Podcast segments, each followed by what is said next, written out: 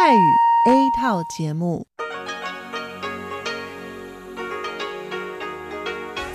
ที่นี่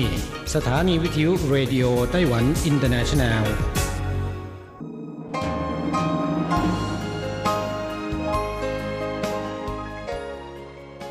กลับมาฟังขณะนี้ท่านกำลังอยู่กับรายการภาคภาษาไทยเรดิโอไต้หวันอินเตอร์เนชันแนลหรือ RTI ออกกระจายเสียงจากกรุงไทเปไต้หวันสาธารณรัฐจีน เป็นประจำทุกวันนะครับ นอกจากรับฟังทางเครื่องรับวิทยุได้แล้ว ยังสามารถรับฟังรายการผ่านระบบออนไลน์ได้ที่ thai.rti.org.tw หรือที่ RTI Fanpage นะครับ ขอเชิญติดตามรับฟังรายการของเราได้ ตั้งแต่บัดนี้เป็นต้นไป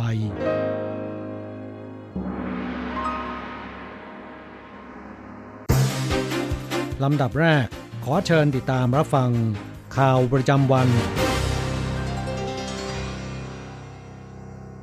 สวัสดีค่ะ คุณผู้ฟัง RTI ที่เคารพทุกท่านขอต้อนรับเข้าสู่ช่วงของข่าวประจำวันนะคะ จากสถานีวิทยุ Radio Taiwan International ในวันพฤหัสบดีที่ 11 กรกฎาคมพุทธศักราช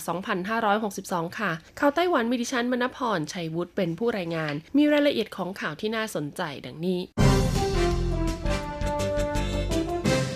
ประธานาธิบดีไช่อิงเหวินเดินทางเยือนประเทศพันธมิตรแถบทะเลแคริบเบียน หวังถ่ายทอดคุณค่าของไต้หวัน ช่วงเที่ยงวันนี้ประธานาธิบดีไช่อิงเหวินได้เดินทางไปยังท่าอากาศยานนานาชาติเถาหยวนตามแผนการเดินทาง Journey of Freedom Democracy and Sustainability ซึ่งมีกำหนดเยือนประเทศพันธมิตรในแถบทะเลแคริบเบียน ประกอบด้วยเฮติ เซนต์คิตส์และเนวิส เซนต์วินเซนต์และเกรนาดีน กับเซนต์ลูเซียเป็นระยะเวลา 12 วัน โดยระหว่างการเดินทางจะมีการเปลี่ยนเครื่องบิน และก็บินผ่านน่านฟ้าของสหรัฐอเมริกาด้วย การเดินทางครั้งนี้มีเป้าหมายคือเสรีภาพ อิสรภาพ และประชาธิปไตยที่ยั่งยืนโดยต้องการแสดงให้นานาชาติเห็นนะคะว่าไต้หวันเนี่ยอยากแบ่งปันเรื่องราวอันมีคุณค่าเกี่ยวกับเสรีภาพและประชาธิปไตย ดังนั้นการนำพาเรื่องราวที่มีคุณค่าต่อประเทศ ออกไปสู่สากล จึงเป็นภารกิจสำคัญที่สุดของผู้ดำรงตำแหน่งประธานาธิบดี ก่อนออกเดินทางประธานาธิบดีไช่อิงเวินแถลงว่า การเดินทางเยือนประเทศพันธมิตรครั้งนี้มีเป้าหมายสำคัญ 3 ประการที่ต้องการสื่อออกไปยังประเทศต่างๆ ประกอบด้วย 1 การแบ่งปันคุณค่าของการเปิดเสรีภาพ 2. ไต้หวันจะเสริมสร้างความมั่นคงให้กับระบอบประชาธิปไตย โดยหวังที่จะได้รับความร่วมมือและการสนับสนุนจากประเทศที่มีแนวคิดด้านประชาธิปไตยไปในทิศทางเดียวกัน และ 3. ไต้หวันมีเป้าหมายของการพัฒนาแบบยั่งยืน และพร้อมส่งเสริมความร่วมมือหรือให้ความช่วยเหลือกับนานาประเทศ ซึ่งในระหว่างการเดินทางเยือนประเทศต่างๆ ก็จะใช้ช่องทางโซเชียลมีเดียที่มีความรวดเร็ว และขยายผลได้เป็นวงกว้าง เพื่อแนะนำความสำเร็จของไต้หวันจากการร่วมกิจกรรมในเวทีระดับนานาชาติ ผลลัพธ์จากความพยายามทางการทูตและเรื่องราวอื่น ๆ ภายในประเทศให้เป็นที่ประจักษ์กระบวงอนุรักษ์สิ่งแวดล้อมจะประกาศใช้กฎหมายป้องกันมลพิษในอากาศฉบับใหม่ปีหน้า หลังจากมีการแก้ไขมาตรฐานคุณภาพอากาศเมื่อวันที่ 14 พฤษภาคม พุทธศักราช 2555 เกี่ยวกับอัตราค่าเฉลี่ยของฝุ่นละอองขนาด PM 2.5 ต่อปีและต่อวัน ซึ่งได้มีการใช้มาตรฐานดังกล่าวมาจนถึงปัจจุบัน และบรรจุเข้าไปอยู่ในกฎหมายควบคุมมลพิษทางอากาศ เมื่อเดือนสิงหาคม พุทธศักราช 2561 โดยปกติกฎหมายนี้จะมีผลใช้บังคับ 4 ปี จึงจะนำมาพิจารณาทบทวนว่าควรทำการแก้ไขใหม่ ให้ทันต่อสถานการณ์ที่เปลี่ยนแปลงไปหรือไม่ แต่ล่าสุดวันนี้ทบวงอนุรักษ์สิ่งแวดล้อมไต้หวัน ก็ได้ตัดสินใจเสนอร่างแก้ไขกฎหมายฉบับดังกล่าว เพื่อให้มีผลชันใช้ในปีหน้า ร่างกฎหมายควบคุมมลพิษทางอากาศฉบับใหม่นี้นะคะ ก็จะมีการเปลี่ยนแปลงเนื้อหา ในส่วนของมลพิษประเภท PM 10 PM 2.5 ก๊าซซัลเฟอร์ไดออกไซด์ก๊าซไนโตรเจนไดออกไซด์ให้เป็นไปตามแนวทางขององค์การอนามัยโลก ที่จะกำหนดมาตรฐานอ้างอิง จากสัดส่วนความหนาแน่นทางสังคม มูลค่าทางเศรษฐกิจและพื้นที่ของแต่ละประเทศ เพื่อนำไปสู่เป้าหมายการควบคุมมลพิษทางอากาศที่มีคุณภาพยิ่งขึ้นในอนาคต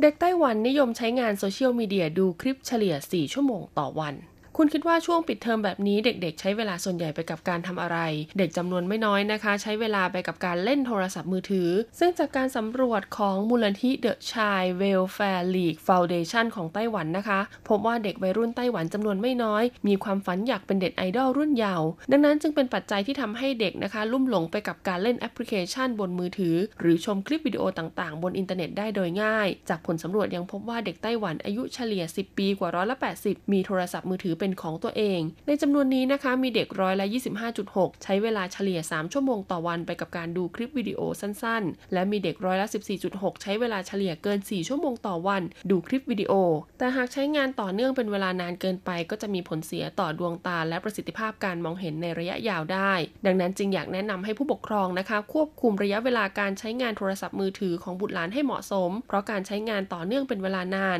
นอกจากจะส่งผลต่อระบบประสาทตาในระยะยาวแล้วยังเปิดโอกาสให้เด็กเสี่ยงต่อการตกเป็นเหยื่อจากภัยอันตรายบนอินเทอร์เน็ตได้ด้วย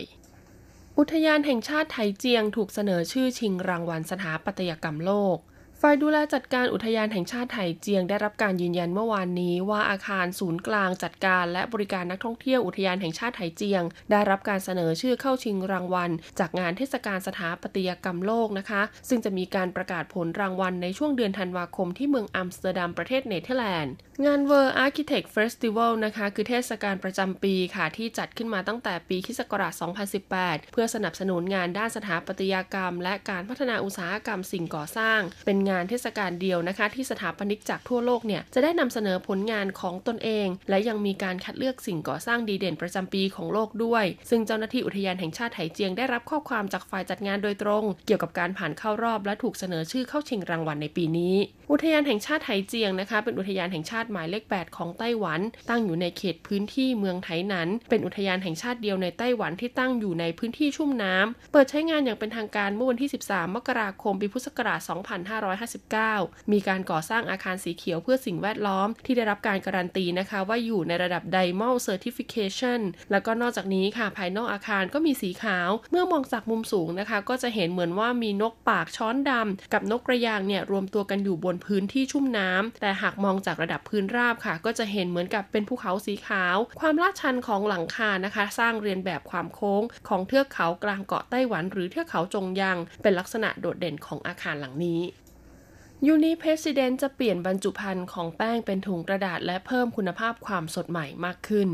จากสถิติที่แสดงให้เห็นนะคะว่าคนไต้หวันเนี่ยรับประทานอาหารที่มีแป้งเป็นส่วนผสมเฉลี่ย 40 ตันต่อปี ส่งผลทำให้มีบรรจุภัณฑ์ที่ทำจากพลาสติก PP นะคะ กลายเป็นขยะที่อาจเกิดการปนเปื้อนสารพิษ และย่อยสลายยากตกค้างอยู่ ซึ่งเป็นภัยอันตรายต่อสิ่งแวดล้อมและมนุษย์เป็นจำนวนมาก ทางบริษัทยูนิเพรสิเดนต์ค่ะ ซึ่งเป็นผู้ผลิตแป้งที่ใช้ในอุตสาหกรรมอาหารรายใหญ่ของไต้หวัน จึงได้ตัดสินใจนะคะทำการเปลี่ยนแปลงบรรจุภัณฑ์แป้งในเครือทุกประเภท มาเป็นแบบกระดาษทั้งหมดภายในปีนี้ ซึ่งถือเป็นบริษัทผลิตแป้งสำหรับทำอาหารเจ้าแรกในไต้หวันนะคะ ที่เปลี่ยนมาใช้บรรจุภัณฑ์ที่ผลิตจากกระดาษบริษัทยูนิเพรสิเดนนะคะ กล่าวว่าความพิเศษก็คือได้ทำการเลือกค่ะ ใช้กระดาษที่ได้รับการรับรองจาก FSC เพื่อให้แน่ใจว่าเป็นกระดาษนะคะ ที่ผลิตมาจากระบบการจัดการทรัพยากรป่าไม้แบบยั่งยืน ซึ่งหลังจากใช้งานก็จะสามารถนำกลับมารีไซเคิลใหม่ได้อย่างสมบูรณ์ ช่วยลดภาระขยะให้กับสิ่งแวดล้อม ขณะเดียวกันนะคะ การออกแบบบรรจุภัณฑ์ใหม่นี้ ก็ได้ใช้เทคโนโลยีการผลิตที่ไม่ก่อให้เกิดรอยต่อหรือช่องว่าง เพื่อป้องกันสิ่งแปลกปลอมค่ะเข้าไปภายใน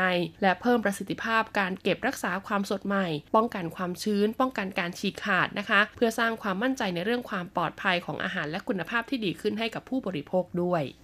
และข่าวสุดท้ายในวันนี้ค่ะ เป็นเรื่องราวเกี่ยวกับการท่องเที่ยวกันบ้างดีกว่านะคะ เพราะว่าล่าสุดค่ะ เพิงหูได้เตรียมจัดปาร์ตี้สวนน้ำดับร้อนนะคะ ที่บริเวณสวนสันทนาการริมหาดวัดเจ้าแม่กวนอิม เปิดงานอย่างเป็นทางการไปแล้วเมื่อวานนี้ค่ะ กับ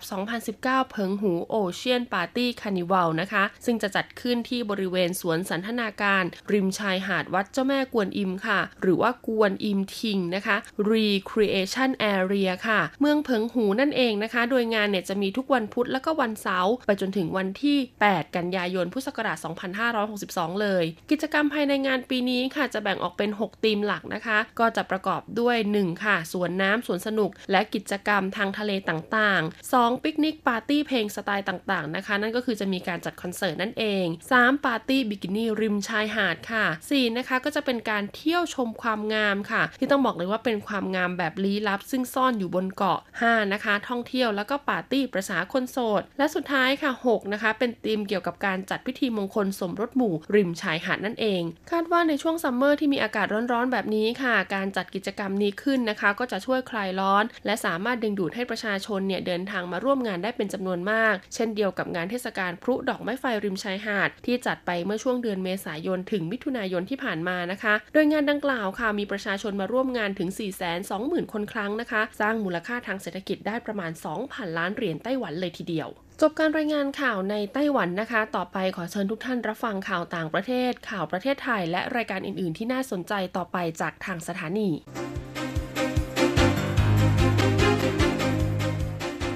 ต่อไปขอเชิญฟังข่าวต่างประเทศและข่าวจากเมืองไทยค่ะ สวัสดีค่ะ คุณผู้ฟังที่เคารพ ช่วงของข่าวต่างประเทศและข่าวในเมืองไทยรายงานโดยดิฉันการจยากริชยาคมค่ะ ข่าวต่างประเทศสำหรับวันนี้นั้นเริ่มจากข่าว รถไฟชนกันในปากีสถาน ดับ 10 ราย บาดเจ็บ 64 ราย เกิดอุบัติเหตุรถไฟโดยสารพุ่งชนรถไฟบรรทุกสินค้า ซึ่งจอดอยู่ภายในสถานีรถไฟ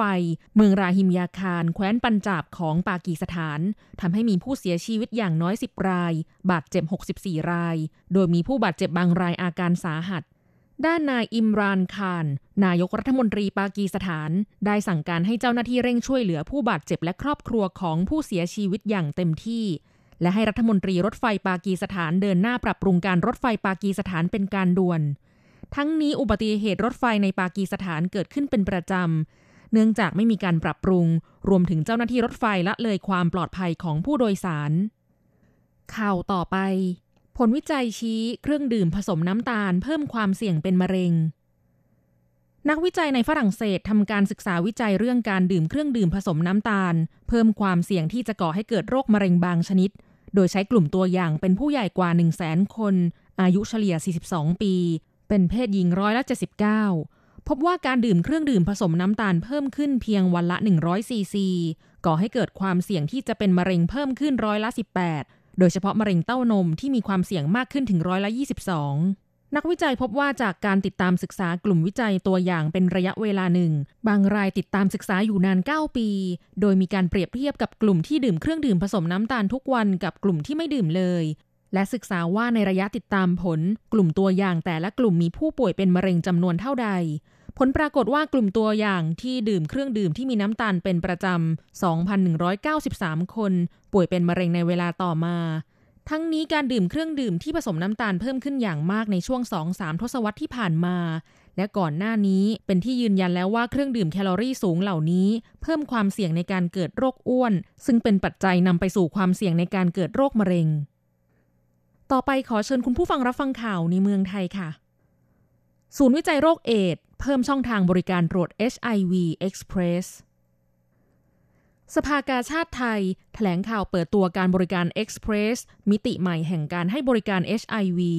ศาสตราจารย์กิติคุณนายแพทย์ประพันธ์พานุภาค ผู้อำนวยการศูนย์วิจัยโรคเอดสภากาชาติไทยแถลงว่า สภากาชาดไทยเปิดให้บริการ Express เพิ่มช่องทางบริการตรวจ HIV แบบรวดเร็ว นัดตรวจเลือดผ่านระบบออนไลน์ พร้อมเก็บข้อมูลแบบส่วนตัว บริการดังกล่าวเป็นกิจกรรมที่จัดขึ้นภายใต้กิจกรรมเทิดพระเกียรติ พระเจ้าวรวงศ์เธอพระองค์เจ้าโสมสวลี กรมหมื่นสุทธานารีนาถเนื่องในโอกาสทรงดำรงตำแหน่งทูตสันถวไมตรี ในการป้องกัน HIV ในภูมิภาคเอเชียและแปซิฟิก และเพื่อถวายเป็นพระกุศล เนื่องในโอกาสทรงเจริญพระชันษา 62 ปี 13 กรกฎาคม 2562นอกจากนี้ยังมีบริการแจกเพร p ฟรี สำหรับผู้ที่รับเพร p เป็นครั้งแรกจำนวน 500 คน ระหว่างวันที่ 8 ถึง 31 กรกฎาคม 2562 วันจันทร์ถึงศุกร์เวลา 7 นาฬิกา 30 นาทีถึง 15 นาฬิกา ณ คลินิกนิรนามสภากาชาติไทย การบริการ Express คือการให้บริการตรวจ HIV ที่รวดเร็ว เป็นทางเลือกใหม่ที่คลินิกนิรนามสภากาชาดไทยพัฒนาขึ้น เพื่อให้เกิดความสะดวกและรวดเร็วแก่ผู้รับบริการ โดยเปิดช่องทางพิเศษให้ผู้รับบริการ สามารถลงทะเบียนผ่านระบบออนไลน์ล่วงหน้าก่อนเข้ารับบริการ และเพิ่มทางเลือกในการรับผลตรวจเลือดผ่านทางไลน์อีเมล หรือ SMS โดยไม่ต้องรอรับผลที่คลินิกนิรนาม เพื่อรองรับจำนวนผู้รับบริการที่เพิ่มมากขึ้น เหมาะสมกับผู้รับบริการที่มีเวลาจำกัดเจ้าหน้าที่สามารถใช้เวลาที่ลดลงได้จากการให้บริการผ่านระบบนี้ลดลงถึง 1 ชั่วโมง ไปให้บริการแก่ผู้รับบริการบางกลุ่มที่ต้องการคำปรึกษามากขึ้น ที่ผ่านมาคลินิกนิรนามมีผู้มาใช้บริการจำนวนมากกว่าวันละ 300 คน หรือมีผู้มาใช้บริการประมาณ 40,000 คนต่อปี ต่อไปเป็นอัตราแลกเปลี่ยนประจำวันพฤหัสบดีที่ 11 กรกฎาคม พุทธศักราช 2562 อ้างอิงจากธนาคารกรุงเทพสาขาไทเป โอนเงิน 10,000 บาทใช้เงินเหรียญไต้หวัน 1360 เหรียญ แลกซื้อเงินสด 10,000 บาทใช้เงินเหรียญไต้หวัน 1710 เหรียญ 1 ดอลลาร์สหรัฐใช้เงินเหรียญไต้หวัน 31.28 เหรียญแลกซื้อค่ะ คุณผู้ฟังคะนั่นเป็นช่วงของข่าวจาก RTI รายงานโดยดิฉันการจยากริชยาคมค่ะ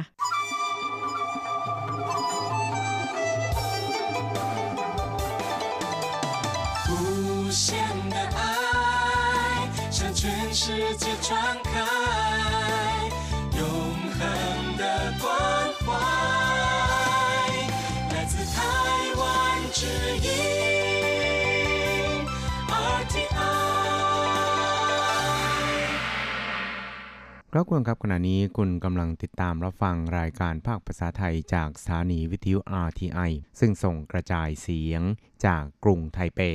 ไต้หวันสาธารณรัฐจีนอยู่นะครับ และต่อไปนั้นขอเชิญคุณผู้ฟัง ติดตามรับฟังชีพประจรเศรษฐกิจ จากการจัดเสนอของกฤษณัยสายประพาส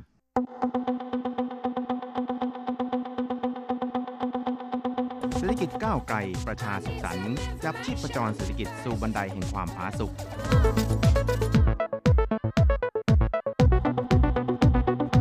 จับชีพจรเศรษฐกิจกับกฤษณัยสายประพาสส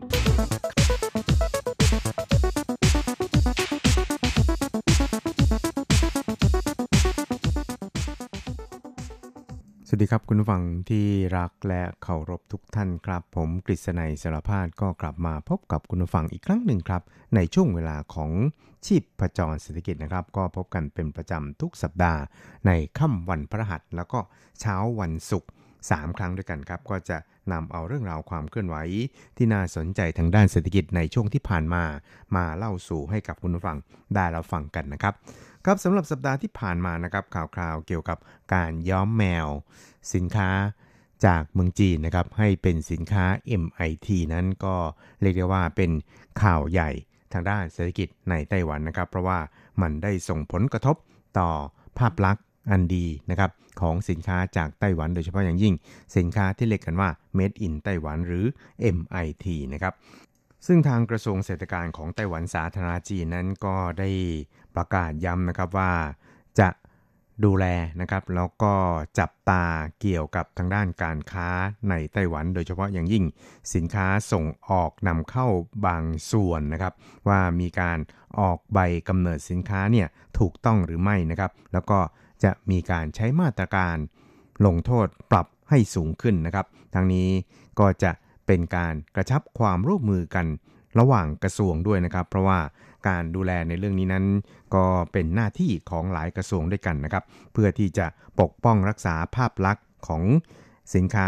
MIT หรือสินค้า Made in ไต้หวัน โดยเฉพาะอย่างยิ่งผลประโยชน์ทางด้านการค้าของไต้หวันสาธารณจีนนะครับครับคุณผู้ชมครับรายงานข่าวนั้นก็บอกว่านับตั้งแต่ที่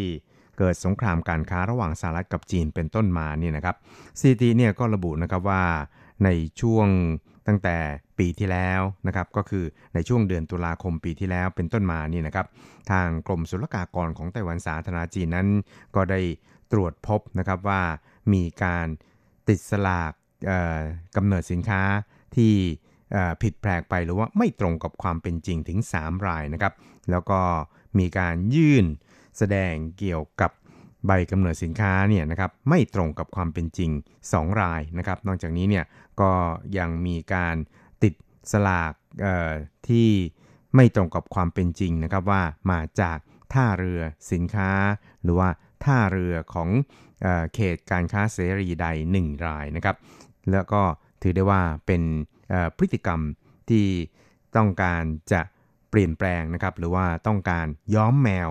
ทางด้านแหล่งกำเนิดสินค้านะครับ ซึ่งตอนนี้เนี่ยทาง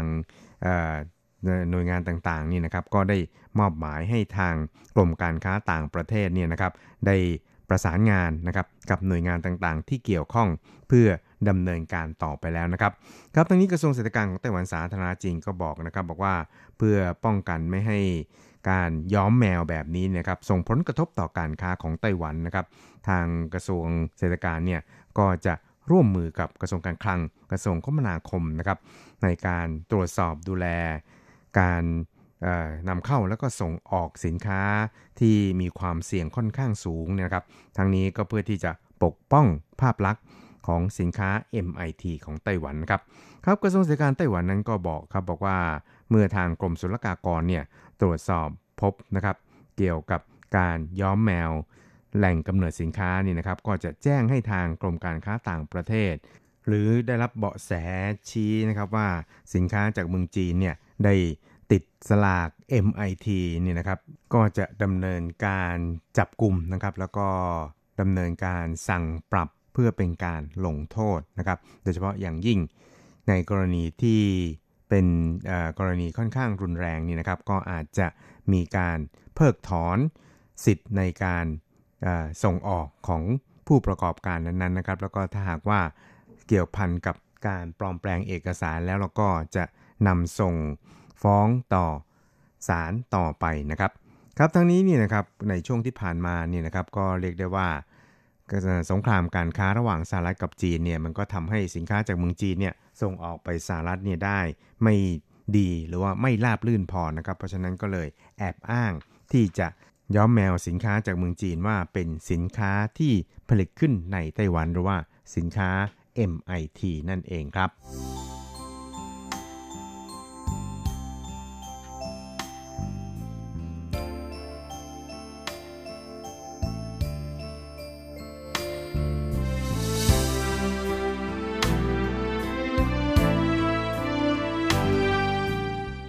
คุณครับอีกเรื่องหนึ่งเราไปดูเกี่ยวกับความพยายามของรัฐบาลไต้หวันสาธารณจีนที่จะผลักดันการพัฒนา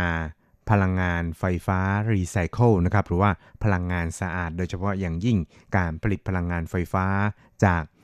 พลังงานลมนะครับที่เรียกว่าเป็นการพัฒนาการผลิตพลังงานไฟฟ้าจากพลังงานลมนอกชายฝั่งนะครับ ซึ่ง ตอนนี้เนี่ยนะครับบรรดาผู้ประกอบการต่างๆนะครับ โดยเฉพาะอย่างยิ่งบริษัทจากต่างชาติเนี่ยก็ได้ระบุครับว่าตอนนี้เนี่ยเงินทุนต่างๆ แล้วก็สินเชื่อต่างๆเนี่ยก็มีอยู่ครบแล้วนะครับ แต่อย่างไรก็ตามเนี่ยผู้ประกอบการที่เป็นผู้ประกอบการไต้หวันเองนั้น ก็ยังอาจจะมีประสบการณ์ในด้านนี้ไม่เพียงพอ เพราะฉะนั้นเนี่ยผู้ประกอบการไต้หวันรายหนึ่งนะครับ ก็ได้ประกาศที่จะขายหุ้นนะครับ แบบที่เรียกว่า 100%ให้กับ ผู้ที่สนใจนะครับ ซึ่งในเรื่องนี้นะครับมันก็เลยทำให้กลายเป็นประเด็นร้อนในช่วงที่ผ่านมา ซึ่งนักวิชาการในไต้หวันเนี่ยก็บอกว่าก็อาจจะสืบเนื่องมาจากการที่ผู้ประกอบการของไต้หวันนี่นะครับไม่มีประสบการณ์ในการพัฒนาพลังงานไฟฟ้า ที่ผลิตจากพลังงานลมนอกชายฝั่งนี้เองนะครับ ซึ่งก็เลยทำให้ต้องมีการ ศึกษานะครับแล้วก็เรียนรู้ประสบการณ์จากต่างชาติเนี่ยอีกอย่างน้อย 3-5 ปีนะครับโดยเฉพาะอย่างยิ่งในแง่ของทางด้านเทคโนโลยี แล้วก็ในแง่ของบุคลากรด้วยครับ ซึ่งการใช้เวลา 3-5 ปีดังกล่าวนี่นะครับมันก็อาจจะทำให้การพัฒนาพลังงานสะอาดของไต้หวันเนี่ยนะครับต้องยืดระยะเวลาออกไปนะครับ ครับทั้งนี้นี่นะครับการลงทุนเกี่ยวกับทางด้าน การพัฒนาพลังงาน ไฟฟ้า จากพลังงานลมนอกชายฝั่งนี่นะครับ ก็เรียกได้ว่ามีบริษัทของเยอรมันนี่นะครับ WPD เนี่ยได้ขอสินเชื่อนะครับจำนวนถึง 94,000 ล้านเหรียญไต้หวันนะครับ ได้มาครบแล้วนะครับ แล้วก็พร้อมที่จะพัฒนาในส่วนนี้ นอกจากนี้นะครับ ก็ยังมีอีกหลายบริษัทนะครับ ที่ได้รับสินเชื่ออีกถึง 25,000 ล้านนะครับ แต่ก็ตามเนี่ยเนื่องจากผู้ประกอบการในไต้หวันนี่นะครับ ก็ได้ประกาศที่จะขายบริษัททั้งหมดนะครับร้อยเปอร์เซ็นต์นะครับ ก็เลยทำให้เป็นที่จับตามองกันพอสมควรเลยทีเดียวนะครับว่าการพัฒนาพลังงานสะอาด แล้วก็การพัฒนา การผลิตกระแสไฟฟ้าจากพลังงานลมนอกใจฝั่งแบบนี้นะครับอาจจะเกิดอุปสรรคขึ้นหรือเปล่าอะไรทำนองนี้นะครับ ซึ่งคุณสีไท่หวนนะครับ ในฐานะรองอธิการบดีของมหาลัยสมุทรศาสตร์ของไต้หวันสาธารณจีนนะครับ แล้วก็เป็นปประธานคณะอนุกรรมการเกี่ยวกับการประสานงาน นโยบายพลังงานของกระทรวงเทคโนโลยีของไต้หวันสาธารณจีนนะครับ ท่านก็ได้ บอกนะครับบอกว่าทั้งนี้เนี่ยอาจจะเนื่องจากว่ามีประสบการณ์ไม่เพียงพอครับ เพราะฉะนั้นเนี่ยก็อาจจะต้องใช้เวลาอย่างน้อย 3-5 ปี จึงจะสามารถศึกษาประสบการณ์จากทุนต่างชาติได้ครับ是就是外语能力比较好的专业人才，这个我们培养太慢，你一定要进入他的团队，多少才可以学到他的东西嘛。ครับท่านอดีต ที่ปรึกษาแล้วก็หัวหน้าฝ่ายนโยบายพลังงานของกระทรวงเทคโนโลยีของไต้หวันท่านนี้นะครับ ก็บอกว่าตอนนี้เนี่ยก็อาจจะมีปัญหาในเรื่องของบุคลากรทางด้านภาษาก็จะต้องมีภาษาอังกฤษนะครับ ที่มีความแม่นยำแล้วก็สามารถเข้าไปร่วมในทีมงานนะครับของอจากช่างเทคนิคต่างชาติเหล่านี้ได้นะครับ จึงจะสามารถศึกษาเทคนิคได้อย่างดีนะครับ ซึ่งก็คิดว่าใน การศึกษาประสบการณ์จากทุนต่างชาติเหล่านี้นะครับก็อาจจะต้องใช้เวลาอย่างน้อย 3-5 ปีนะครับจึงจะสามารถทำให้การผลิตกระแสไฟฟ้าจากพลังงานลมนอกชายฝั่งนี่นะครับ กลายเป็นเทคโนโลยีของไต้หวันออย่างแท้จริงนะครับ ซึ่งก็คิดว่าคงจะต้องใช้เวลาอีกสักนิดหนึ่งครับ แต่ก็ตามเนี่ยการพัฒนาพลังงานสะอาดในไต้หวันนั้นก็จะยังคง ดำเนินต่อไปอย่างต่อเนื่องครับ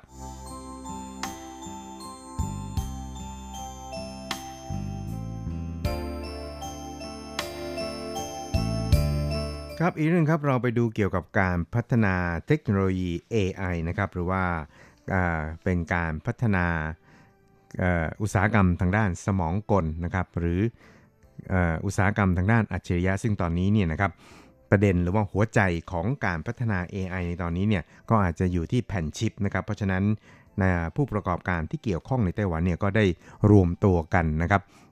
จะตั้งขึ้นเป็นสหพันธ์แผ่นชิป AI ไต้หวันขึ้น หรือเรียกกันว่า AITA นะครับก็ได้จะตั้งขึ้นอย่างเป็นทางการแล้วนะครับ โดยรวบรวมเอาบรรดา บริษัทไฮเทคในไต้หวันเนี่ยกว่า 50 บริษัทในไต้หวันนี่นะครับมาเเป็นทีมในการที่จะดำเนินการในเรื่องนี้นะครับ โดยเฉพาะอย่างยิ่งการรวมเอาสถาบันวิชาการสถาบันเทคโนโลยีที่สำคัญของไต้หวันเนี่ยเข้ามาด้วยนะครับ โดยเฉพาะอย่างยิ่ง อย่างเช่น สถาบันวิจัยเทคโนโลยีอุตสาหกรรมหรือ ITRI นะครับก็คือ ITRI เนี่ยเข้ามาเป็นส่วนหนึ่งด้วยนะครับ ซึ่งก็ ได้ตั้งเป้าหมายเอาไว้นะครับว่า จะพัฒนาแผ่นชิป AI ในไต้หวันนี่นะครับให้เป็นหนึ่งในตองอูนะครับหรือว่าในช่วง 4 ปีต่อจากนี้ไปนี่นะครับอุตสาหกรรมทางด้านแผ่นชิป AI ของไต้หวันนั้น ไม่ใช่เป็นที่หนึ่งของโลกก็น่าจะอยู่ในระดับแนวหน้าของโลกนะครับครับในเซินหลงจินนะครับรัฐมนตรีว่าการกระทรวงเศรษฐการของไต้หวันสาธารณจีนนั้น ก็ได้ประเมินนะครับว่า ในอีก 2 ปีข้างหน้าเนี่ย อุตสาหกรรมแผ่นชิป AI นี่นะครับก็จะมีมูลค่าสูงถึง 5 แสนล้านเหรียญไต้หวันนะครับแล้วก็ไต้หวันเนี่ยนอกจากจะเป็นผู้นำทางด้านอิเล็กทรอนิกส์นะครับแล้วก็ผู้นำทางด้าน ICT แล้วนี่นะครับในแง่ของบริษัทยักษ์ใหญ่ในไต้หวันเนี่ยต่างก็มีประสบการณ์นะครับแล้วก็ได้รับความเชื่อถือ มี พันธมิตรมีหุ้นส่วนเนี่ยนะครับที่มีความน่าเชื่อถืออยู่ทั่วโลกทีเดียวครับ ซึ่งก็ถือได้ว่าเป็นพื้นฐานสำคัญในการพัฒนาแผ่นชิป AI ของไต้หวันนะครับ เพราะฉะนั้นเนี่ยการจัดตั้งสาพันธ์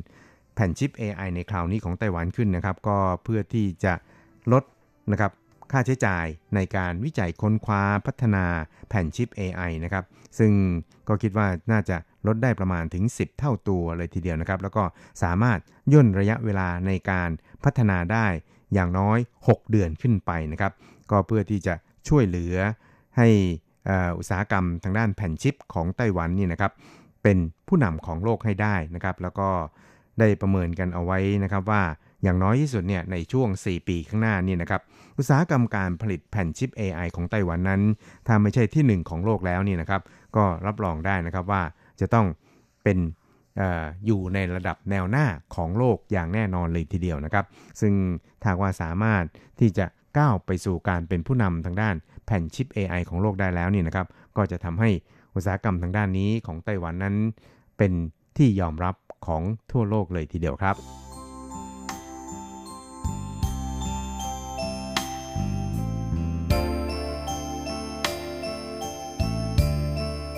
ครับคุณครับเวลาของชีพจรสกิจในวันนี้ก็หมดลงแต่เพียงเท่านี้ครับ เราจะกลับมาพบกันใหม่ในสัปดาห์หน้า สวัสดีครับ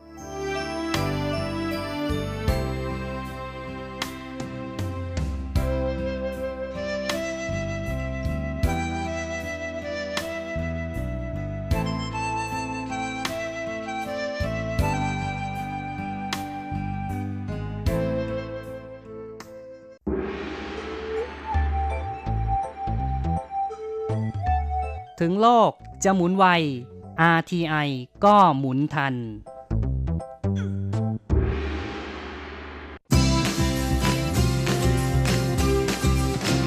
ข่าวเด็ดกีฬามัน รู้ลึกฉับไว ไม่ว่าที่ไหนในโลกกว้างกับทีระยางและเจาะลึกกีฬาโลก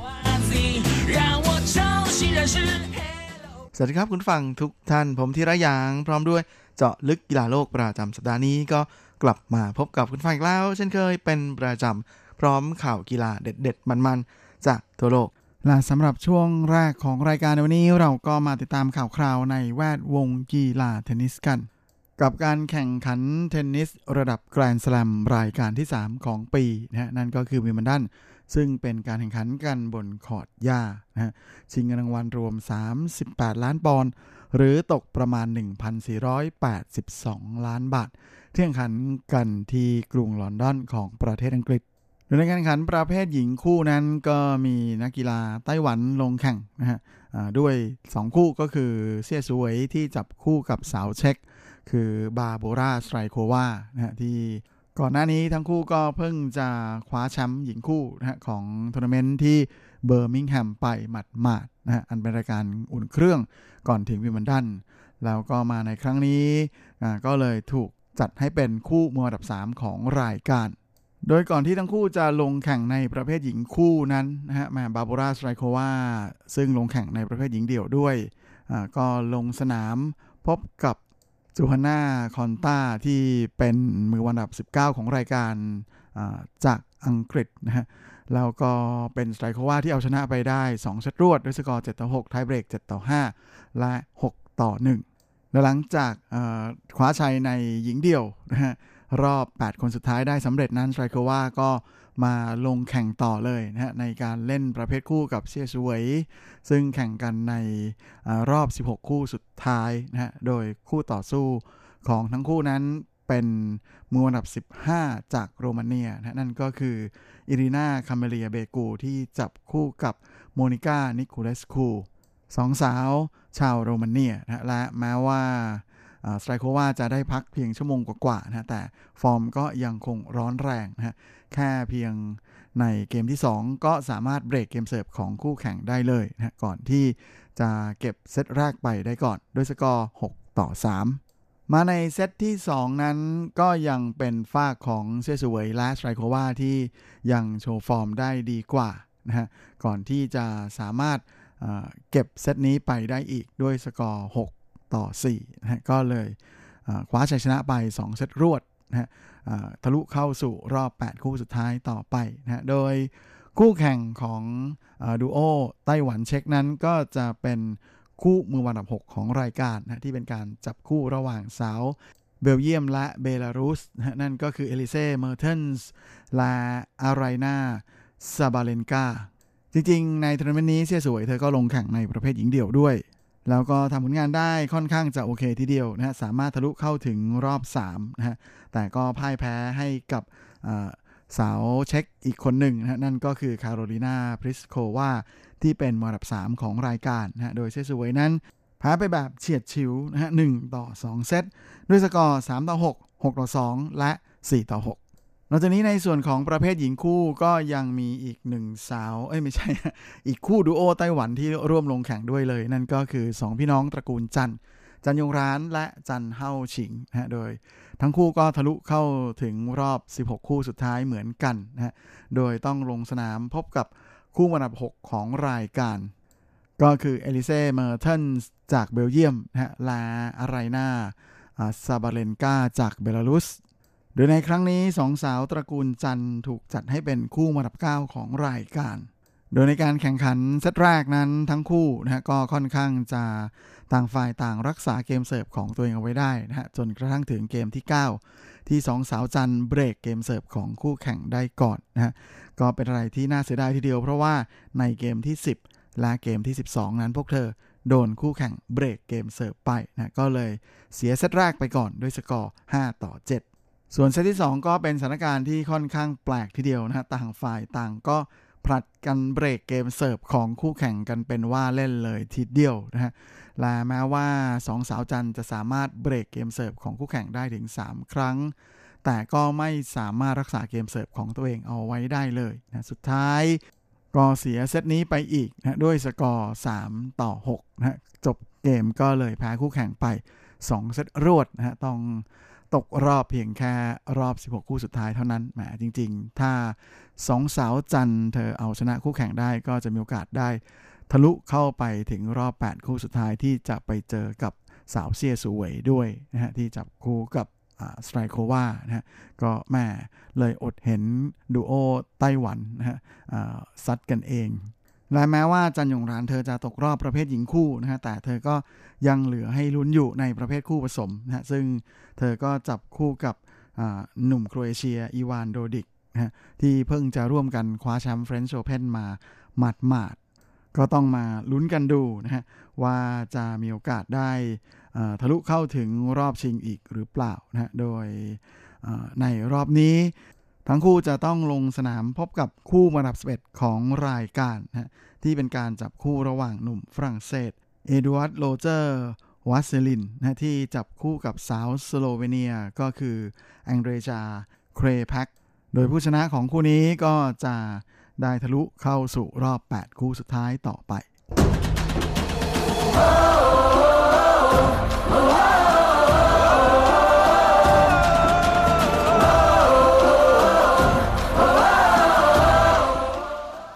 และสำหรับช่วงถัดไปของรายการนั้นเราก็มาติดตามข่าวคราวของการแข่งขันกีฬามหาวิทยาลัยโลกกันนะฮะ โดยกีฬามหาวิทยาลัยโลก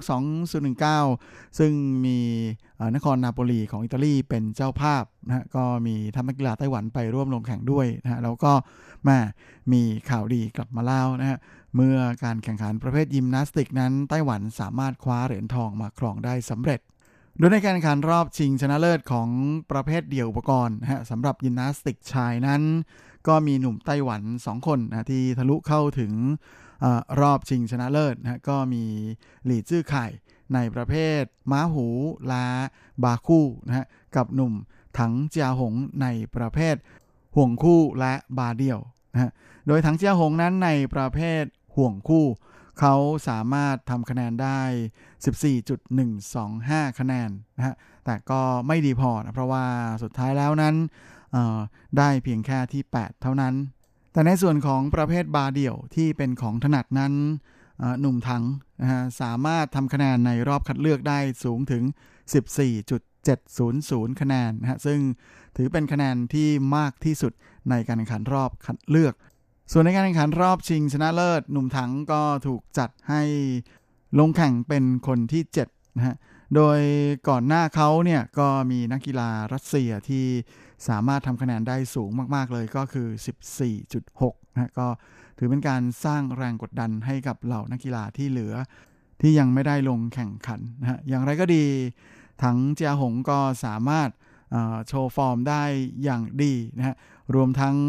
ยังสามารถแสดงได้จบครบสมบูรณ์อย่างเปอร์เฟกเลยทีเดียวนะฮะสุดท้ายเจ้าตัวนั้นก็ทำคะแนนได้ 14.700นะฮะก็เป็นอันว่าคะแนนของเขาเป็นอันดับที่ 1 เลยนะครับ เพราะว่านักกีฬาที่ลงสนามถัดมาเป็นคนสุดท้ายของการแข่งขันในรอบชิงชนะเลิศนั้นก็คือหนุ่มคาซัคสถานที่ชื่อว่ามิลัด คาเรมีนะฮะซึ่งก็ทำคะแนนได้สูงเหมือนกันนะฮะที่ 14.675 ก็เลยคว้าเหรียญเงินไปนะในขณะที่เหรียญทองแดงก็เป็นของหนุ่มรัสเซียนะฮะที่ทำคะแนนได้ 14.600และเหรียญทองของถังเจียหงนะฮะในการแข่งขันประเภทบาเดียว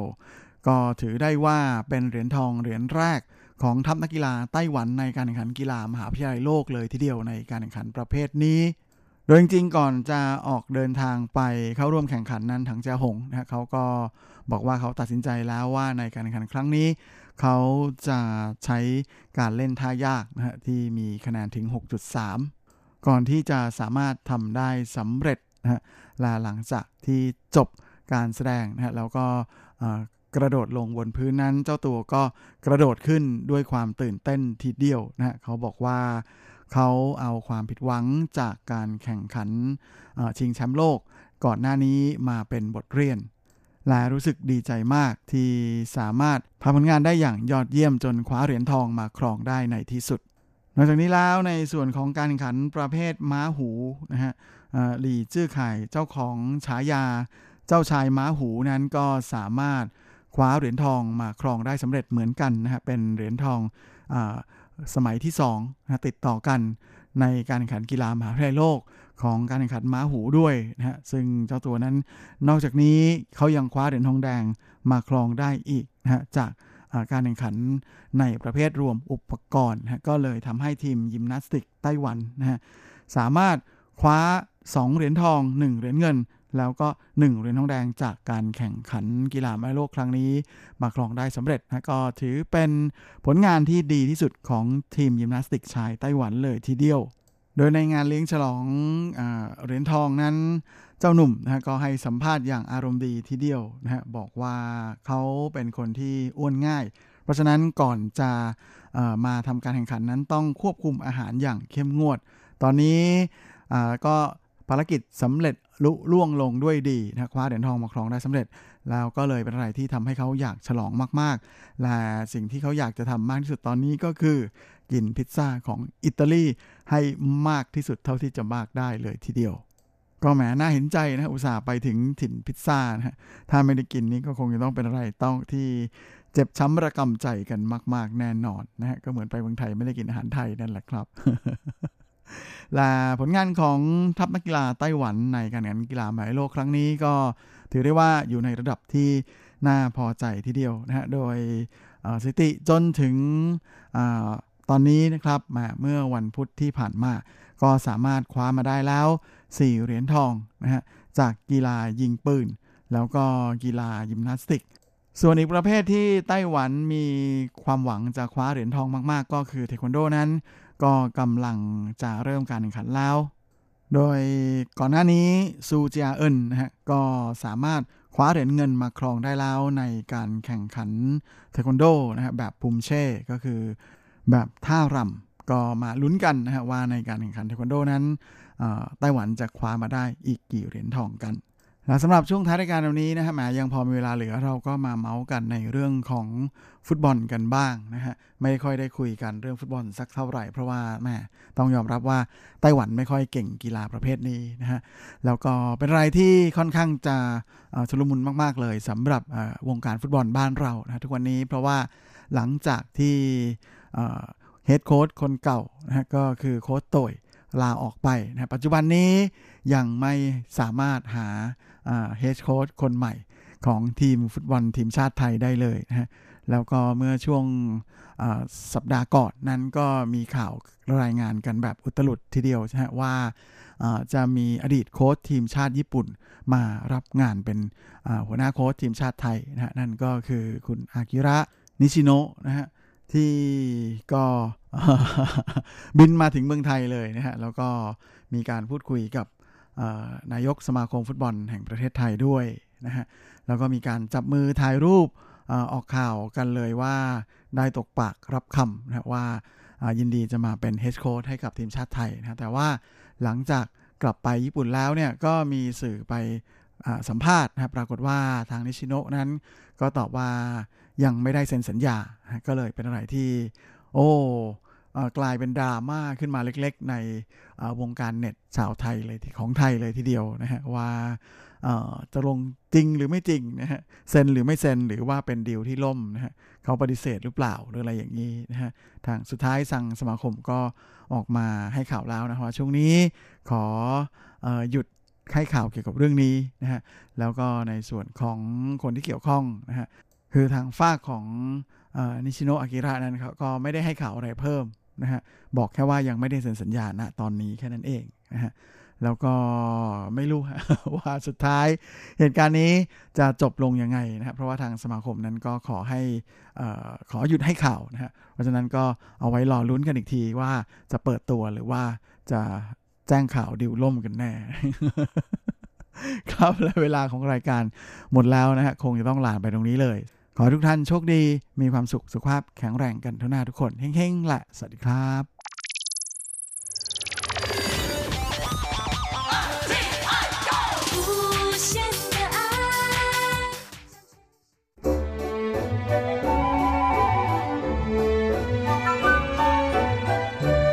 ไม่ว่าคุณจะชอบทาน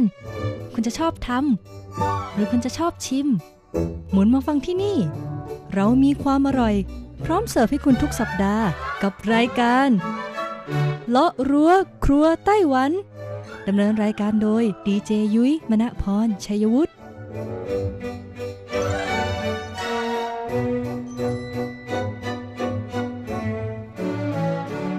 สวัสดีค่ะ คุณผู้ฟัง RTI ที่เคารพทุกท่านขอต้อนรับเข้าสู่รายการเลาะรั้วครัวไต้หวันค่ะ รายการที่จะนำเสนอเรื่องราวของความอร่อยที่เกิดขึ้นในไต้หวันนะคะดำเนินรายการโดยดิฉันดีเจยุ้ยมณพรชัยวุฒิค่ะ สำหรับเรื่องราวความอร่อยของเราในสัปดาห์นี้นะคะ บอกเลยว่าต่อเนื่องมาจากสัปดาห์ที่แล้วค่ะ หากใครจำได้นะคะ สัปดาห์ที่แล้วเราพูดถึงร้านขายข้าวกล่องหรือว่าเปี้ยนตังนะคะ ในสไตล์ที่เรียกว่าจื้อจู้ชัน ซึ่งคำว่าจื้อจู้ชันในภาษาจีนค่ะ หากว่าเราจะแปลเป็นภาษาไทยให้ตรงตัวเลยนะคะ ก็คือเป็นร้านที่คุณเนี่ยจะ ต้องไปตักอาหารด้วยตัวเอง จะเรียกว่าเป็นร้านบุฟเฟ่ก็ได้นะคะ แต่ว่าคือบุฟเฟ่ในไต้หวันมี 2 แบบไง คือบุฟเฟ่แบบจื้อจู้ชันเนี่ยก็คือคุณจะตักเท่าไหร่ก็ได้ แล้วก็เอาอาหารที่คุณตักเนี่ยไปชั่งน้ำหนักเพื่อคิดเงิน แต่ถ้าเป็นสไตล์แบบบุฟเฟ่ที่ภาษาจีนเนี่ยเรียกว่าชื่อเต้าเป่านะคะ อันนี้ก็คือจะเป็นบุฟเฟ่แบบว่ากินจนอิ่ม อ่า นะ คือคุณอาจจะไม่ต้องลุกไปตักเอง อาจจะมีพนักงานมาเสิร์ฟ แต่ว่าคุณสั่งได้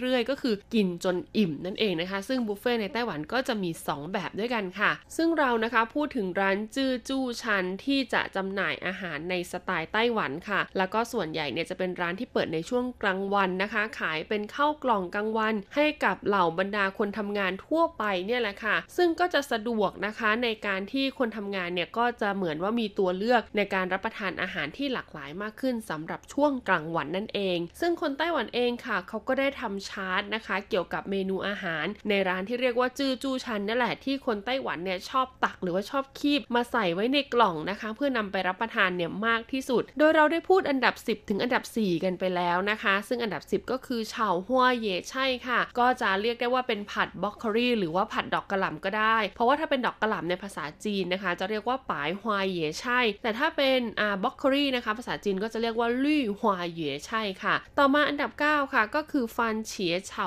ตั้นค่ะ หรือว่าผัดมะเขือเทศใส่ไข่นะคะอันดับ 8 ค่ะก็คือชาวเฉียจื่อนะคะ ก็คือผัดมะเขือม่วง หรือว่าผัดมะเขือยาวนั่นเอง เพราะว่ามะเขือยาวกับมะเขือม่วงในไต้หวันเนี่ยก็คือจะเป็นอันเดียวกัน คือเป็นมะเขือที่มีความยาวด้วยแล้วก็เป็นสีม่วงด้วยนะคะ ต่อมาอันดับ 7 ค่ะก็เป็นจ้าหลู่จี้ถุยค่ะ จะเป็นน่องไก่ทอด หรือว่าจะเป็นน่องไก่พะโล้น่องไก่ต้มก็ได้นะคะ อันดับ 6 ค่ะ ชาวยั้งชง ผัดหอมหัวใหญ่นะคะ ส่วนมากก็จะมีผัดใส่ไข่ผัดใส่ปลาข้าวสาร ผัดใส่หมูสับกับเต้าเจี้ยวประมาณนี้นะคะ อันดับ 5 ก็คือเมนูเฉากูเล่ยค่ะ ก็คือผัดเห็ดชนิดต่างๆนะคะ มากมายเลยทีเดียวนะ เพราะว่าเห็ดเนี่ยตามความเชื่อของคนจีนแล้วนะคะ มีเขาเรียกว่าคุณค่าทางโภชนาการที่ค่อนข้างสูงมากค่ะ แล้วก็มาถึงอันดับ 4 ค่ะ ก็คือเจียนหรือว่าเฉาเซียงฉังนั่นเองนะคะ ก็คือการนำเอากุนเชียงไปทอด หรือว่าจะเอาไปผัดก็ได้นะคะ แล้วแต่แต่ละร้านเลยนะคุณผู้ฟัง ซึ่งก็เป็นเมนูที่ได้รับความนิยมมากๆค่ะ จริง ๆ แล้วนะคะ จะบอกว่าในผลสำรวจเนี้ยเขา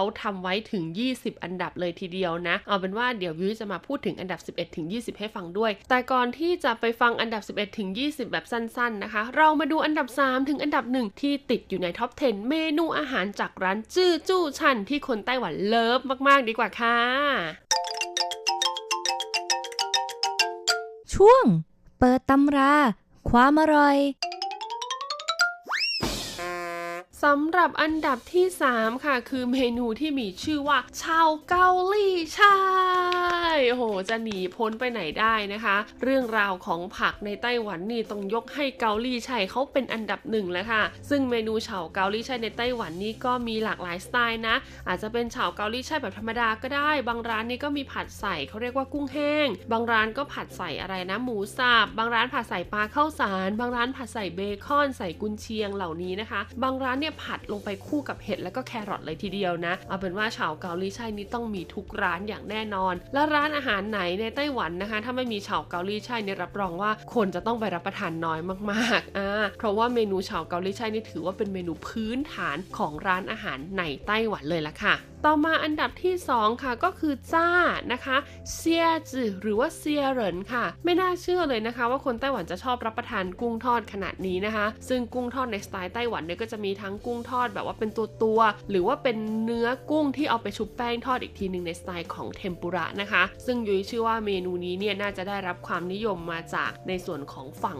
ญี่ปุ่นมากกว่านะ แต่ว่าบางร้านค่ะอ่าคำว่ากุ้งทอดของเขาเนี่ยอาจจะมีการเอากุ้งไปห่อแผ่นปอเปี๊ยะหรือว่าเอากุ้งเนี่ยไปพันกับเส้นหมี่แล้วก็นำมาทอดอีกทีหนึ่งก็ได้นะคะ ซึ่งก็เป็นเมนูที่คนไต้หวันเห็นแล้วก็จะต้องรีบคีบอย่างไวเลยละค่ะ เพราะว่าในราคาจำหน่ายของอ่าข้าวกล่องแบบนี้ หากคุณได้รับประทานอาหารทะเลด้วยเนี่ยนะก็ถือว่าคุ้มค่ามากๆเลยทีเดียว และเมนูอันดับหนึ่งค่ะ เชื่อว่าหลายๆ คนคงจะเดาไม่ยากนะคะ ยุ้ยเองก็ กือบเดาถูกนะ ผิดอยู่ที่ประเภทของเนื้อไปนิดเดียวเองค่ะ นั่นก็คือจ้า หรือว่าหลูพายกูนั่นเอง ซึ่งเมนูนี้ก็คือเมนูหมูทอดหรือว่าหมูพะโล้ค่ะ ซึ่งคำว่าพายกูในที่นี้นะคะ จะเป็นหมูในส่วนที่มีกระดูกติดมานิดหน่อยนะคะ ตัวเนื้อหมูของผายกูนะคะ จะแผ่นไม่ใหญ่มากค่ะ แต่ขนาดเนี่ยจะค่อนข้างใหญ่บางร้านเนี่ยจะไปชุบแป้งก่อนบางร้านก็ไม่ชุบแป้ง แต่ส่วนใหญ่แล้วจะมีการหมักในส่วนของเครื่องเทศพวกพริกไทยดำอะไรอย่างนี้ก่อนแล้วก็นำมาทอด หรือว่านำไปต้มนำไปพะโล้อีกทีหนึ่งนะคะ ก็บอกเลยว่าไม่เหนือความคาดหมายค่ะ เพราะว่าเมนูนี้เราจะพบเห็นได้ในร้านขายข้าวกล่องทั่วไต้หวันเลยนะไม่ว่าจะเป็นข้าวกล่องแบบรถไฟอ่าข้าวกล่องญี่ปุ่นนะคะ รวมถึงนี่เลยข้าวกล่องแบบจื้อจู้ชันนะคะ ก็จะมีเมนูนี้ติดอันดับหนึ่งไปด้วยนั่นเองนะ เอาละค่ะหมดไปแล้วกับอันดับ 10 ถึงอันดับหนึ่งนะคะที่เรียกได้ว่าเป็นท็อป 10 ในดวงใจเมนูอาหารจากร้านจื้อจู้ชันตามความรู้สึกของคนไต้หวันนะคะ เอาเป็นว่าได้ฟังแล้วก็อย่าลืมไปลองหารับประทานกันดูนะ หากใครไปถึงร้านอาหารในสไตล์นี้แล้วนึกไม่ออกว่าจะคีบอะไรดีก็ลองคีบตามคำแนะนำของคนไต้หวันดู ก็ไม่แน่นะคะ คุณอาจจะพบเจออาหารอร่อยๆอื่นๆ ก็ได้ แต่หากใครฟัง 10 อันดับแล้วรู้สึกว่าอือหือยังไม่มีเมนูโดนใจดิฉันเลย คือมันไม่ใช่สไตล์จริงๆอะค่ะดีเจนี่เลยค่ะยุ้ยมีอันดับ 11ถึง20 มาสรุปให้ฟังกันแบบสั้น ๆนะคะ ว่ามีเมนูอะไรบ้าง ยุ้ยจะไล่จากอันดับ 11 ลงไปเลยนะคะ จนกระทั่งถึงอันดับที่ 20 ค่ะ อันดับที่ 11 นะคะ คือเมนูที่มีชื่อว่าเฉาฮวาจือ หรือว่าผัดปลาหมึกนั่นเองค่ะ ซึ่งคนไต้หวันนะคะ ก็จะมีการนำเอาปลาหมึกค่ะไปผัดกับต้นหอม กุ้ยช่าย มีขิงซอยนิดหน่อยนะคะ แล้วก็มีการใส่ในส่วนของเฮยโต้หรือว่าถั่วดำลงไปด้วยนะคะ บางเจ้าเนี่ยมีการใส่เต้าเจี้ยวที่ทำจากถั่วดำลงไปด้วยนั่นเองนะ อันดับ 12 ก็คือจ้าจีผายค่ะ ก็คือไก่ทอดในส่วนที่เป็นเนื้ออกไก่แผ่นใหญ่ๆ นั่นเอง อันดับที่ 13 ก็คือเฉาหวงกวาค่ะ หรือว่าผัดแตงกวานั่นเองค่ะ คนไต้หวันก็นิยมรับประทานผัดแตงกวาเช่นเดียวกันนะ ก็จะมีการผัดใส่ไข่ ผัดใส่หอมหัวใหญ่ผัดใส่แครอทประมาณนี้นะคะ อันดับที่ 14 ก็คือกวาจือโร่หรือว่าโร่เจาค่ะ จะเป็นหมูสับตุ๋นนะคะ คุณผู้ฟังกับหมูสับทอด หมูสับผัดอะไรประมาณนี้นะ จะเป็นสไตล์ที่ว่าเขาจะเอาหมูสับเนี่ยไปผัดกับเครื่องเทศ หรือว่าเครื่องเคียงในสไตล์ของไต้หวันค่ะ เพราะบางคนเนี่ยจะเลือกทานเพราะสามารถนำมาคลุกข้าวได้ แล้วก็จะมีรสชาติเค็มๆนะคะ อร่อยเลยทีเดียว ต่อมาอันดับที่ 15 ค่ะ ก็คือเจียนเหอเปาตันหรือแปลเป็นไทยก็คือไข่ดาวนั่นเองนะคะแหมยุ้ยก็คิดว่าคนไต้หวันเนี่ยจะไม่เอาเมนูไข่มาติดอยู่ในเมนูในดวงใจซะแล้วนะคะ ที่ไหนได้ก็คว้าอันดับ 15 ไปเนาะต่อมาอันดับที่ 16 ค่ะ คือเมนูที่มีชื่อว่าเจียนปายใต้หวีค่ะ ซึ่งปายใต้หวีนะคะ แปลเป็นเป็นภาษาไทยก็คือปลาดาบเงินใหญ่ค่ะ ซึ่งก็จะมีลำตัวค่อนข้างยาวเลยทีเดียวนะคะ เขาก็จะนำมาหั่นเป็นชิ้นๆ แล้วก็นำไปทอดค่ะ บางร้านเนี่ยจะนำไปคลุกกับเกลือหรือว่าหมักกับเกลือก่อนนำไปทอด ซึ่งก็จะทำให้ตัวปลาเนี่ยมีรสชาติเค็มยิ่งขึ้นนะคะ ดังนั้นคนไต้หวันก็เลยนิยมคีบเจ้าปลาชนิดนี้ใส่ลงไปในข้าวกล่องค่ะ เพราะคิดดูว่าปลาหนึ่งชิ้นที่มีรสชาติเค็มๆ ซึ่งคนไต้หวันปกติไม่กินเค็มใช่ไหมก็สามารถรับประทานคู่กับกับข้าวอื่นๆ ที่มีรสชาติจืดๆ หรือว่ารสชาติอ่อนๆ ได้นั่นเอง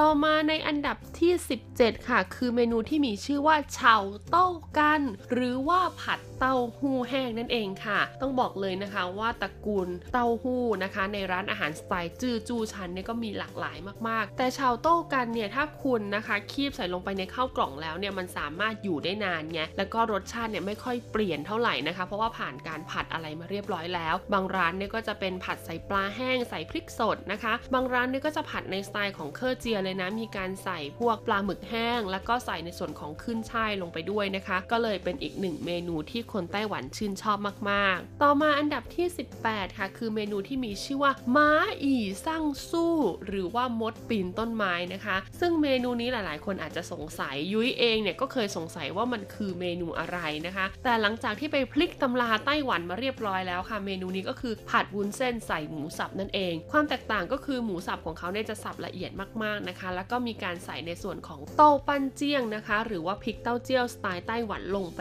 ด้วยนะ แล้วก็เพิ่มในส่วนของต้นหอมซอยนะคะ ผัดเข้าไปคลุกเคล้าด้วยกันค่ะ ก็จะเป็นเมนูที่เหมาะกับสาวๆออฟฟิศที่ไม่อยากรับประทานข้าว เขาก็จะคีบเจ้าวุ้นเส้นหมูสับตัวนี้ใส่เข้าไปในข้าวกล่องนะคะ แล้วก็รับประทานคู่กับกับข้าวอย่างอื่น หรือว่าผักอย่างอื่น เพราะว่าหมาอีซั่งสู้เนี่ยรสชาติจะค่อนข้างเข้มข้นมากๆนะคะ และเมื่อวุ้นเส้นนะคะ มีความคลุกเคล้ากับน้ำซอสเนี่ยก็จะทำให้วุ้นเส้นเนี่ยรสชาติไม่จืดค่ะ เรียกได้ว่ารสชาติค่อนข้างเข้มข้นหรือว่ารสจัดเลยทีเดียวนะ คนไต้หวันก็จะนิยมคีบไปรับประทานคู่กับผัดผักที่มีรสชาติจืดๆหรือว่าไข่ดาวอะไรเหล่านี้นะคะ ที่ไม่ได้มีรสชาติอะไรเลย หรือบางคนก็นำไปรับประทานคู่กับข้าวเปล่านั่นเอง ต่อมาในอันดับที่ 19 ค่ะ คือเมนูที่มีชื่อว่าเจิ้นตั้นหรือว่าไข่ตุ๋นค่ะ ซึ่งไข่ตุ๋นของไต้หวันเนี่ยจะเป็นไข่ตุ๋นในสไตล์ที่เป็นแบบญี่ปุ่นนะคะ มีการใส่พวกเห็ดหอมลูกชิ้นปลาเนื้อกุ้ง หมูสับนะคะกระหล่ำปลีหรือว่าใส่เนื้อปลาอะไรเหล่านี้ลงไปนะคะ แครงแครอทเรียกง่าย ๆ ว่าเป็นเมนูไข่ตุ๋นที่เออนะเต็มไปด้วยคุณค่าทางโภชนาการค่ะ บางร้านมีการใส่ในส่วนของอ่าข้าวโพดนะคะหรือว่าถั่วลันเตาลงไปด้วย แล้วก็ส่วนใหญ่เวลาตุ๋นเสร็จแล้วเนี่ยเขาก็จะมีการหั่นเป็นชิ้นแบบสวยงาม บางเจ้าเนี่ยก็จะตุ๋นอยู่ในถ้วยฟลอยเลยนะคุณผู้ฟังก็สะดวกต่อการคีบใส่ลงไปในข้าวกล่องและที่สำคัญ 1 ถ้วยเนี่ยก็สามารถรับประทานคู่กับกับข้าวหลายอย่างได้อิ่มพอดีเลยว่าอย่างนั้นเถอะนะ และสุดท้ายอันดับ 20 ค่ะ ก็คือเฉาสุนซือค่ะ หรือว่าผัดหน่อไม้นั่นเองนะคะ ซึ่งคำว่าสุนซือในที่นี้นะคะ ก็คือหน่อไม้ซอยค่ะ จะเป็นหน่อไม้ที่ผ่านการซอยเป็นเส้นๆเรียบร้อยแล้ว เขาก็จะมีการนำมาผัดใส่ถั่วลันเตาใส่หอมหัวใหญ่ใส่กุ้งบางเจ้าก็ใส่หมูสับอะไรอย่างเงี้ยนะคะ รสชาติก็จะไม่ค่อยเข้มข้นมากจะจืดๆหน่อยนะ แต่ว่าด้วยความที่หน่อไม้เมื่อผ่านการผัดแล้วจะมีความกรอบมากขึ้น และถ้าหากทิ้งไว้นานนะคะ หน้าตาของหน่อไม้ที่ผัดเนี่ยก็ยังไม่ได้ดูแย่จนเกินไป ดังนั้นคนไต้หวันก็เลยนิยม ตักเอาเมนูผัดหน่อไม้แบบเส้นๆนี้นะคะ ใส่ลงมาในข้าวกล่องด้วยเช่นเดียวกัน เป็นยังไงกันบ้างคะ กับอาหารอร่อยๆที่ยุ้ยนำมาบอกเล่าให้ฟังกันนะคะ ซึ่งอาหารทั้งหมดทั้งมวลนี้ คุณสามารถพบเห็นได้ในร้านขายข้าวกล่องแบบจื้อจู้ชันค่ะ แต่บางทีร้านขายข้าวกล่องทั่วไป ก็อาจจะมีการทำเมนูเหล่านี้ใส่ลงมาในกล่องด้วยนะคะ แต่ส่วนใหญ่แล้วเนี่ยเขาจะให้คุณเลือกเฉพาะเนื้อสัตว์มากกว่า ไม่ให้คุณเลือกตัวกับข้าวอื่น ๆ แต่ถ้าเป็นร้านในสไตล์จื้อจู้ชันเนี่ยก็คือคุณสามารถเลือกได้ทุกอย่างอย่างที่คุณอยากรับประทานเลยทีเดียวละค่ะสำหรับใครนะคะที่เคยมีประสบการณ์การรับประทานข้าวกล่องในสไตล์นี้ก็สามารถเข้ามาแชร์ความคิดเห็นกันได้นะคะไม่ว่าจะเป็นทาง Facebook RTI Fanpage หรือว่าจะเป็นในส่วนของอีเมลก็ได้ที่ thai rti org tw นะคะ ส่วนอีกหนึ่งกิจกรรมที่อยากจะฝากไว้นะคะ ก็คืองาน RTI นัดพบผู้ฟังในไต้หวันปี 2019 ค่ะ ซึ่งจะมีขึ้นในวันที่ 11 สิงหาคมนะคะ ถ้าจำไม่ผิดนะตรงกับวันอาทิตย์พอดีนะคะ คุณผู้ฟังท่านใดที่อยู่ไต้หวันแล้วอยากมาร่วมงานนะคะ ก็สามารถลงทะเบียนนสมัครกันเข้ามาได้ค่ะ ตอนนี้ยังพอมีพื้นที่ว่างอยู่นะ โดยงานนี้ค่ะสามารถสมัครเข้าร่วมได้ฟรี ไม่มีการเก็บค่าใช้จ่ายใดๆทั้งสิ้น นอกจากค่ารถที่คุณจะต้องเดินทางมาเองนะคะ แล้วก็เรายังมีในส่วนของข้าวกล่อง มีเครื่องดื่มขนมหวานนะคะ แบบไทยๆแจกให้คุณรับประทานภายในงานฟรีๆอีกด้วย ที่สำคัญนะไม่แน่ คุณอาจจะร่วมสนุกกับกิจกรรมภายในงานของเรา แล้วก็ได้รับรางวัลมากมายจาก RTI กลับไปด้วยนะคะ เอาเป็นว่าหากใครยังไม่ได้สมัครแล้วก็เข้าไปดูกันได้ที่ Facebook RTI Fanpage เลยนะสำหรับวันนี้หมดเวลาแล้วค่ะ พบกันใหม่สัปดาห์หน้านะคะ สวัสดีค่ะจะคิดถึงและคอยห่วงใยในยามที่ชีวิตมันน้องร้องไห้ขอเพียงมีใครปลอบใจสักคน ในวันที่โลกร้างความหวัง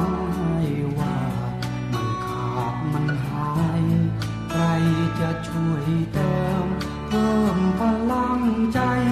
ให้ฉันได้เริ่มต่อสู้